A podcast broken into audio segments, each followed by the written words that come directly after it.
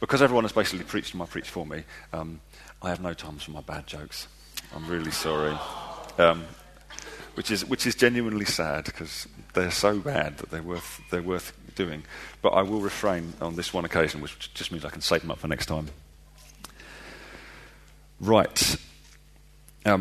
Contrary to what I said last time I spoke to you, when I started in Romans, I said I was going to work through Romans. I know now that I must not say what I'm going to do next time, because Holy Spirit doesn't seem to work that way with me. So I'm not going to. I am in Romans, but I'm not in Romans 2. I'm not the second half of Romans 1. I'm in Romans 12. The first few verses of Romans 12. I don't think I have it on my PowerPoint, or do I? Find it. If you wouldn't mind, that would be amazing. Romans 12, 1-8. Thanks, Joe. You're a legend. Let me start.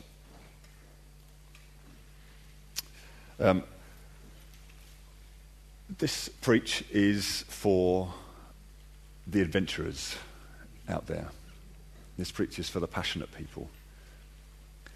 This preach is for the guys that know there's a dragon to be fought, possibly a damsel to be rescued, a battle to be won. This is for the girls that know there's a dragon to fight, that know that your destiny is to be powerful, to be a great woman or man of God. And this is what we've heard so far this morning. This preach is for people who know they have a glory, and for those of you who don't know that you have a glory, because you do.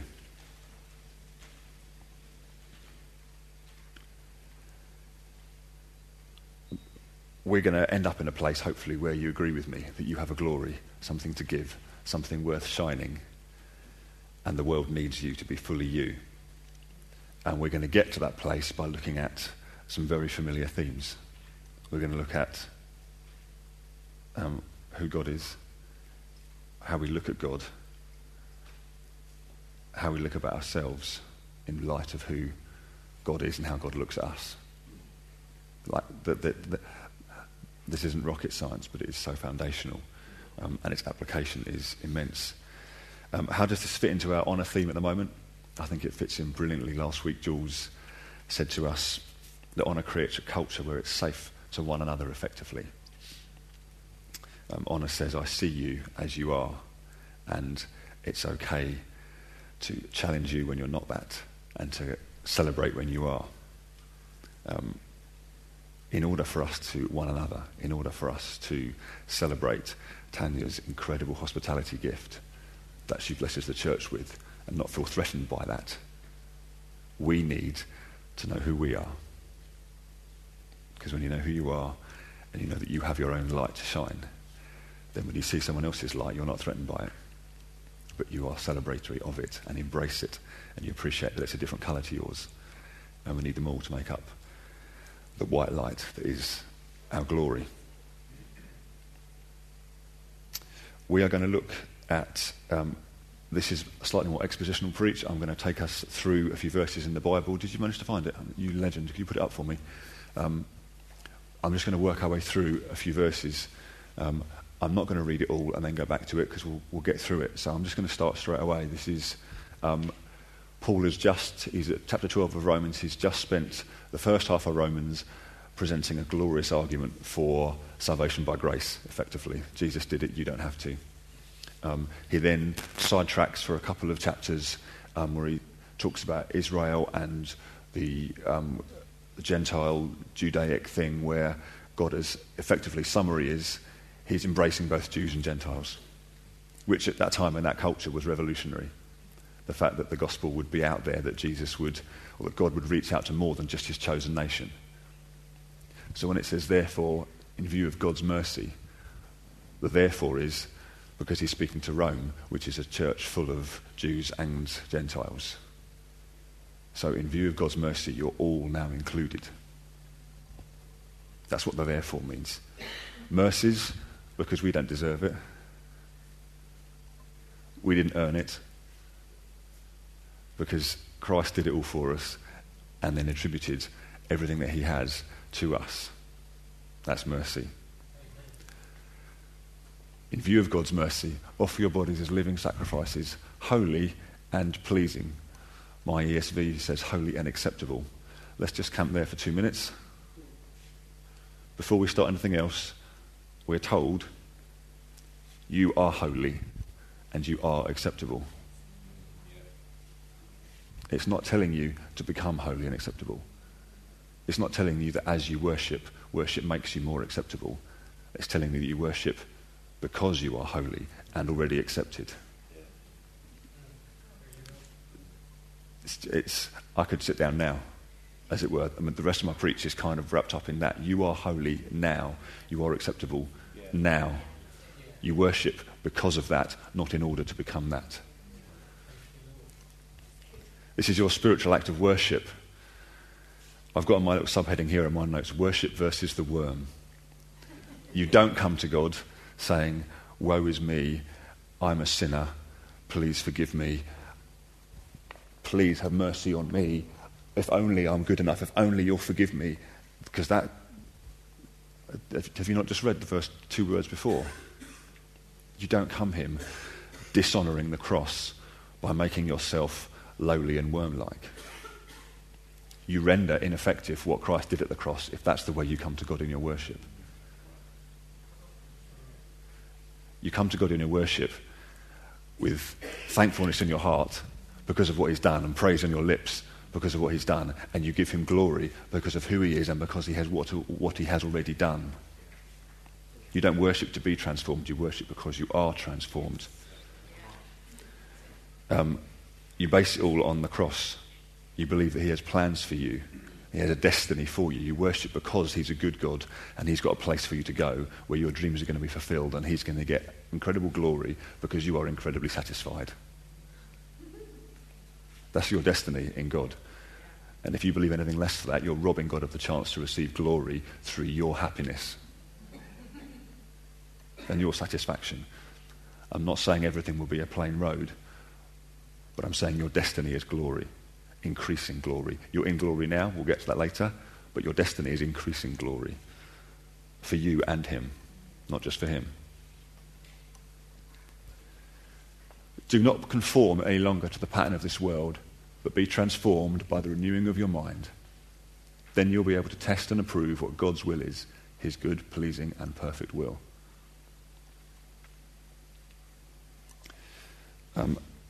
Joe, could you put the slide up that starts with verse 2? It just it just starts up with V2, and then there's a bold bit, and then that's the one. Thank you. There's the verse. Here's how the argument is written in the Bible. Do not conform. Be transformed by renewing of the mind. I've got it wrong around. Renewing of the mind, that by testing you may discern what in the will of God is. But the way you have to view this logically, the way you have to work this out, is the second one. A renewal of the mind leads to transformation, which results in non-conformity with the world and an ability to test and approve what God's will is. So you have to change it around for it to make sense in your head, and I think that's just important, or else it gets slightly confusing when you're looking at what leads to what. Let's start with the first one, renewal of the mind. Just leave that slide up there for now. Thanks, Tom. That's really helpful. Renewal of the mind is living, I think, living with an awareness of what God has already done in you, the fact that you are holy. That's the foundation of renewing your mind.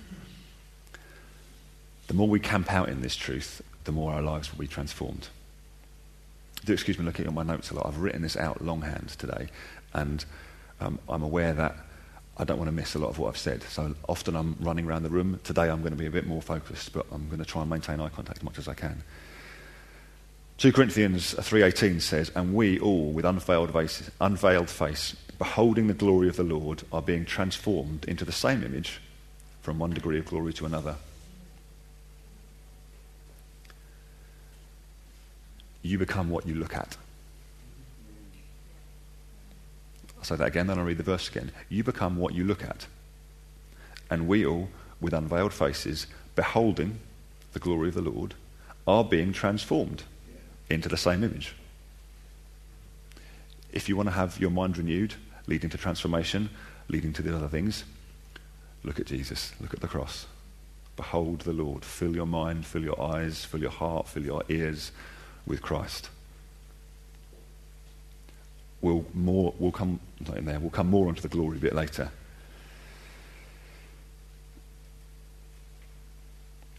In Joshua, we're told that when the Israelites had come out of Egypt, they spent 40 years wandering through the desert. And then as they crossed finally over the Jordan River into what was their promised land, their inheritance, God commanded that they all be circumcised again. Now, there obviously wasn't a second circumcision for the guys, because the generation that were in Egypt all died in the wilderness. The generation that came through were born in the wilderness, came to the Jordan, and they were uncircumcised. Circumcision is a physical cutting off of the flesh. That's physically what it is. It's also symbolic of the circumcision of the heart. Paul talks about in Romans that circumcision is not just of the flesh but of the heart. But right back where it started, and this is really interesting, circumcision was a sign given to Abraham of the covenant that God made with him. God made a covenant with Abraham. And to prove this covenant, as a constant reminder to Abraham, or Abram as he was then, of the covenant God made, God said, I want you to circumcise all the males on the 8th day. What happened at that covenant? This is really fascinating. Here's what God said to Abraham. I am God Almighty, walk before me and be blameless. This is back in Genesis 17:1. The word here, blameless, is the same word, perfect, that's used to describe the sacrificial lambs that were required as part of the sacrifice, the pure, spotless ones. It's the same word that is symbolic of Christ as the sacrificial lamb. Interestingly, it's also the same word that's used to describe God in 2 Samuel. So right back in Genesis, forget the new covenant, forget the cross yet, right back in Genesis, just as God begins to choose his people out of the earth and say, I will be your God, you will be my people, he declares over them, walk before me and be blameless. Do not work to become blameless. Do not practice blamelessness until you die, and then death will somehow make you blameless and you'll get into heaven because death has made you clean. He declares over them, back in Genesis, be blameless.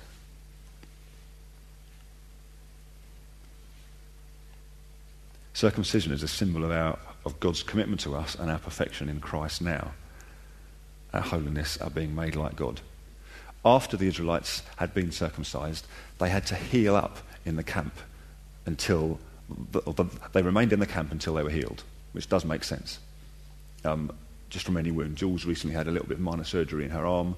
She had stitches and then plasters over her arm. She was not allowed to put any pressure on it, do any weights, go to the gym, kind of pick anything up until it was healed. If she'd put pressure on it, used it, before it was healed, it might have opened, an infection might have got in. You don't have a wound anymore. Let me make this clear. But you did have something taken off, didn't you? You had the flesh removed at the cross. You had your sinful nature taken away from you. You were buried with Christ, you died with him. What raised up, you were raised up with Christ in his resurrection, and what was raised up was not a cleaned up version of the old, it was a brand new version. But I think for us there can be, as part of the renewing of the mind, a need to remain in the camp until we're fully healed. What do I mean by that? I mean the same as I said for the last section. You need to camp out in the truth of what has happened to you. Live in the reality. The flesh has gone. You are a new creation. The old has gone. The new has come. You have a new heart, not a heart of stone, a heart of flesh. God has made it in you.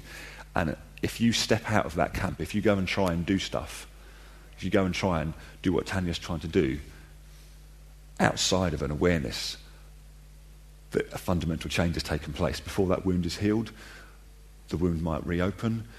You'll try to do things in your own strength. Lies might come in. You'll burn out. Remain in the camp until you are healed. Live with an awareness of what Christ has done in you. That's how your mind is renewed.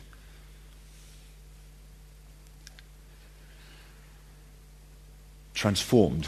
The next verse. Transformation. This word only appears 4 times in my ESV Bible. 2 times it describes the transfiguration that happened to Jesus when he went up the mountain. Once here, transformation, and another times in 2 Corinthians, and I've read that already. We're told that with unveiled faces, beholding the glory of the Lord, we are being transformed into the same image.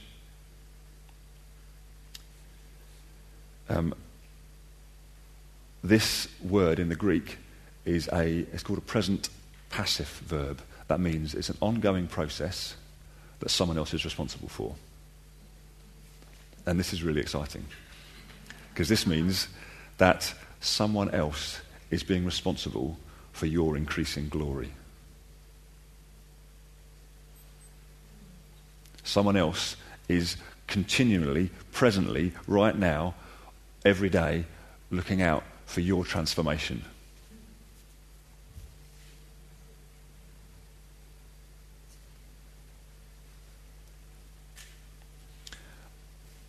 I'll move on to one more thing, then I'll come back to what this is not saying, in case any of you have got questions in your minds right now.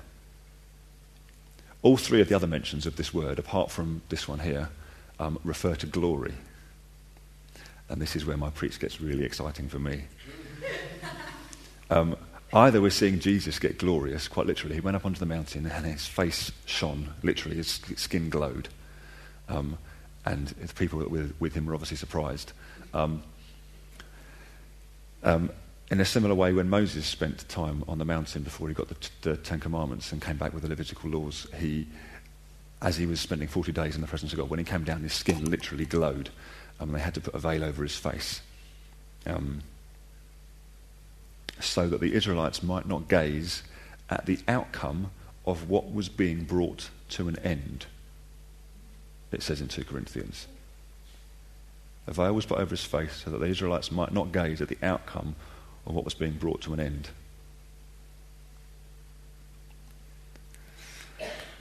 The outcome of the Old Covenant was your glory.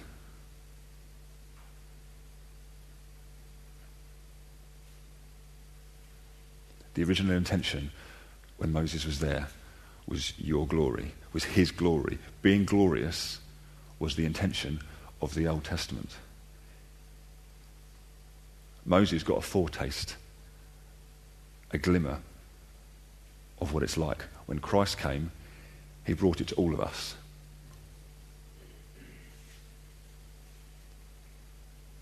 It says, so that the Israelites might not gaze at the outcome of what was being brought to an end.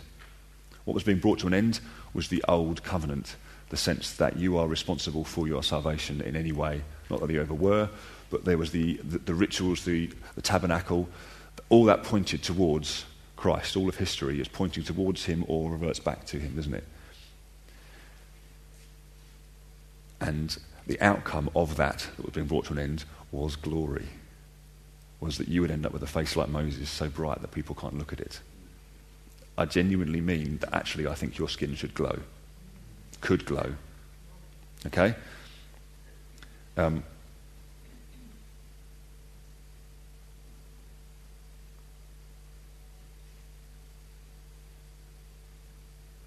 It's important to note here what's not being said. I'm just going to read this because I don't want to get this wrong. Nowhere are we told that either Jesus's or Moses' or our holiness is affected.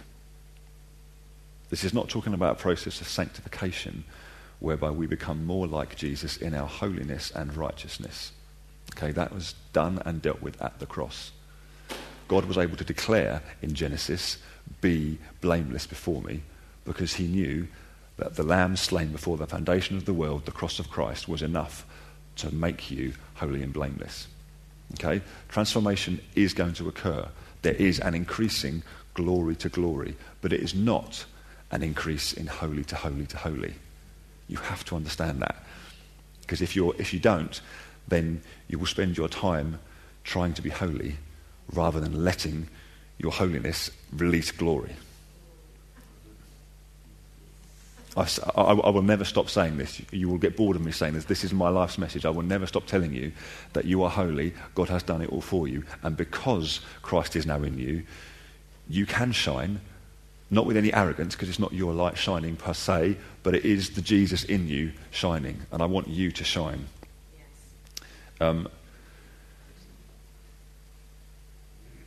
This is speaking of a process of glorification whereby we shine more like Jesus, we reveal more of him to others, we see his glory become more evident. This is maturity, this is growing in maturity. There is a process in our Christian walk, but it's not increasing holiness. Oh, so much. Quickly, John Eldredge, who's a favourite author of mine, wrote a book many years ago called Waking the Dead. It's an amazing book. I recommend you read it. In this book, the premise of the whole book is essentially you have a glory, you have a light, and what the world needs is for your light to shine. What the world most really needs is you to be fully you. And this is the essence of my preach right now. I think this theme runs true through the Bible. I think in your hearts will ring true with stories where there is a hero or heroine where their glory becomes unveiled and we see them become fully themselves. Think of Joseph in the Bible, one of the youngest unwanted brothers revealed as a prince of Egypt. Think of Peter, a humble fisherman. At Pentecost he preaches. He lets his glory shine, 3,000 are saved. And then in stories, think of Strider in Lord of the Rings. In Return of the King, he's finally revealed as Aragorn. And he comes in and he takes Gondor back. He stands up and says, he stops shying away from who he is, and he steps into, I am actually one of the Dúnedain. I am, this is my inheritance. There is a bloodline that comes to me. I will be fully me, and now I'm fully me. I will lead an army. You know? Cinderella, a servant girl in the ashes. She's revealed as a princess, isn't she? It's in all the best stories. Harry Potter, the unwanted orphan, who because he believes the truth about himself and knows that love is going to win, defeats Lord Voldemort. Neo in The Matrix, this computer geek, because he believes in himself, becomes the one, defeats the evil, the enemies. Whatever story is that you are into, there is something woven within our hearts that responds to, I want that for me. There's a princess in me, there's a prince in me. I've got a glory that I want to shine. I want to fight them. I want to win. I want my life to count for something. I don't want to die at the end of my days having lived, having just existed, rather. I want to die having truly lived, knowing that when I go out in a blaze of glory. Not because I'm going to live fast and die young. That's not what I'm talking about. I'm talking about living fully and living well.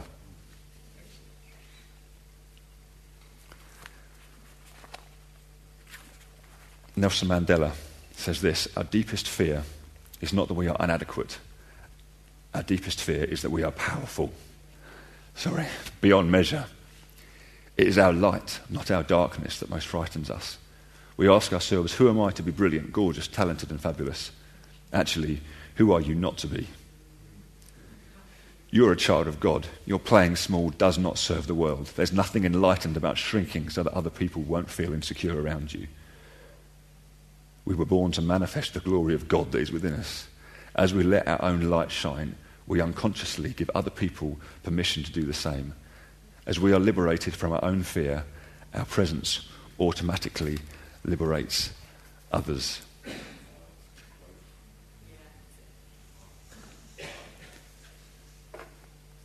Whew, so much. This glorification process, we're talking about it. The Greek word means it's something that has already been. It's a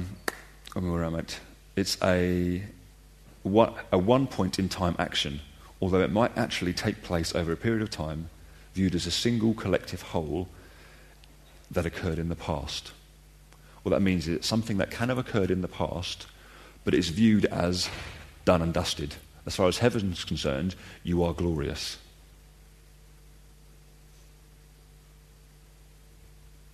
Romans 8 says, those he predestined, he called. Those he called, he justified.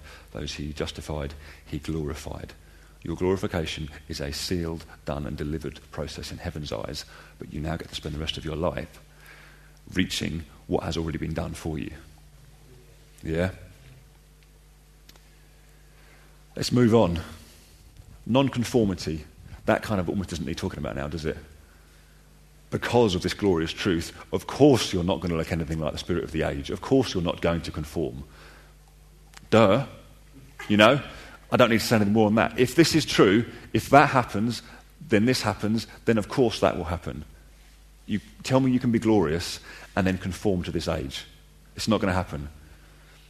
And then the last thing, and this is the bit that confused me a bit when I read this, and I've never really got my head around this verse in all my years of being a Christian until I started studying it this time, that by testing you may discern what is the will of God, what is good, acceptable and perfect.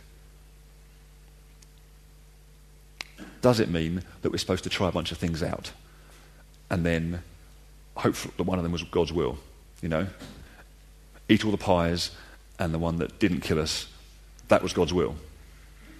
It can't mean that, but we are told to test. The word test in the Greek does actually mean test. Is it metal? I don't know. Test it? Yes, it is. And it's to find out, to experiment through testing it. Test is what it says it is. Is there only one specific route for our lives? Is the will of God like a narrow line? And if I walk off the line, oh, no, I'm out of God's will. Is that the test? To know the one path you've got to walk? Because that doesn't feel like where the Spirit of the Lord is, there is freedom, does it? So that doesn't sit easily with me either. So what does it mean to test what God's will is? And how does being transformed make that possible, make it easier? Because this seems to suggest that because we've transformed with a renewed mind, we'll test and know what God's will is. What does that mean? Until you move on to the next verse and the next couple of verses, and this is where I think sometimes Bibles are unhelpful. In my Bible they put a paragraph break here, yes, just before here they put a paragraph break there, and they put a subheading, and then they come up with verse 3.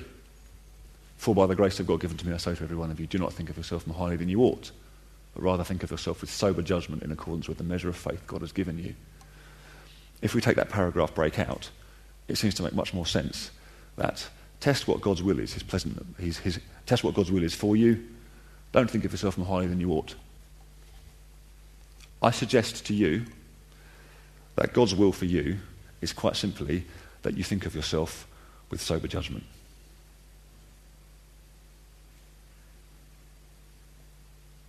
That you think of yourself correctly. That you think of yourself the way he thinks about you.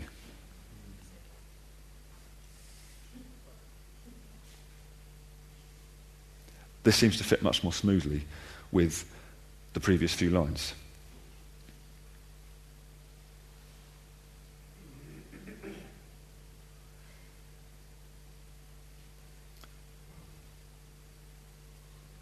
It's nice to know that this process of thinking about ourselves with sober judgment in accordance with the measure of faith God has given you, it's nice to know that that isn't a finite measure. Again, I'm not a Greek scholar, I just have books that tell me these things. The Greek there does allow for an increase. It does allow for the measure can increase. So you're not stuck with the measure you currently have. Drat it, you know. It's as your measure increases, as you have more faith about who God is, how God thinks about you, you will have a soberer, a sounder, a more correct judgment of yourself. As you have a more correct judgment of yourself, you will be able to ascertain what God's will is more, because his will is that you think of yourself properly. The more you think of yourself the way he thinks of you, the more like him you become. The more like him you become, the more your will and his will become intertwined and become intermeshed, and it's all blurry anyway. Go and enjoy God and have fun. That should be your life mantra. Enjoy God and have fun. Because if you're enjoying God, you're having fun will give him glory and bring you satisfaction and praise. Because you're redeemed. You're new. having fun won't look like sinning for you anymore because you're new. And personally, I don't think there is one line for your will, you know, God's will for your life. I think God's will for Tanya's life clearly involves hospitality and stirring that up within us. Why do I know that? Because it brings her passion. Because it's what she was made to do. How does she know that? Because she loves it and it makes her come alive. What's God's will for my life? It's that I preach. Why do I know that? Because it brings me life. And hopefully it brings you life. What's God's will for Chris's life? That he sings songs that glorify Jesus and catch other people up in that. Okay? This is why we're talking about spiritual gifts at the moment. Body, unity. We can't talk about spiritual gifts until we know who we are. But the minute we know who God is, the minute we understand what he's done for us, the minute we begin to think of ourselves with sober judgment, now and only now are we in a safe place to say, if you prophesy, do it in response to your faith. Move on, please. If you can, if prophesying in proportion to your faith will increase. As you have your mind renewed and go on being more like Jesus, your prophesying will increase. But I won't be challenged by it because I'll be too busy teaching in response to my gift.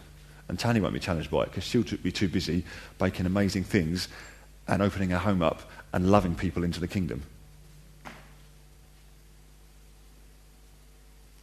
Those of you that have money, be it a lot or a little, you won't be challenged by my teaching because you'll be busy dipping your hand into your pocket and giving it to the Tufnalls in a couple of weeks' time. But that will be your gift.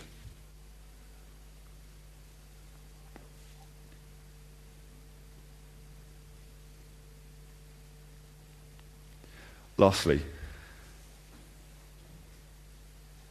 yes, imagine a story where a father and young son are walking by a river, enjoying the boats and the fishermen's nets on the side, the smell and the sounds. As they walk, they become entangled in some old netting left on the side of the river that they failed to notice. The boy, who cannot swim, slips into the river. The man rushes to follow, but his feet are caught and knotted in the fine fishing tackle. Desperately, he grapples with the netting, clawing at it with his nails as he watches the boy struggle in the water. Finally, he manages to undo the tight knot around his feet and rescue his son. Before I read that story, hands up who wanted to be a fingernail in the body.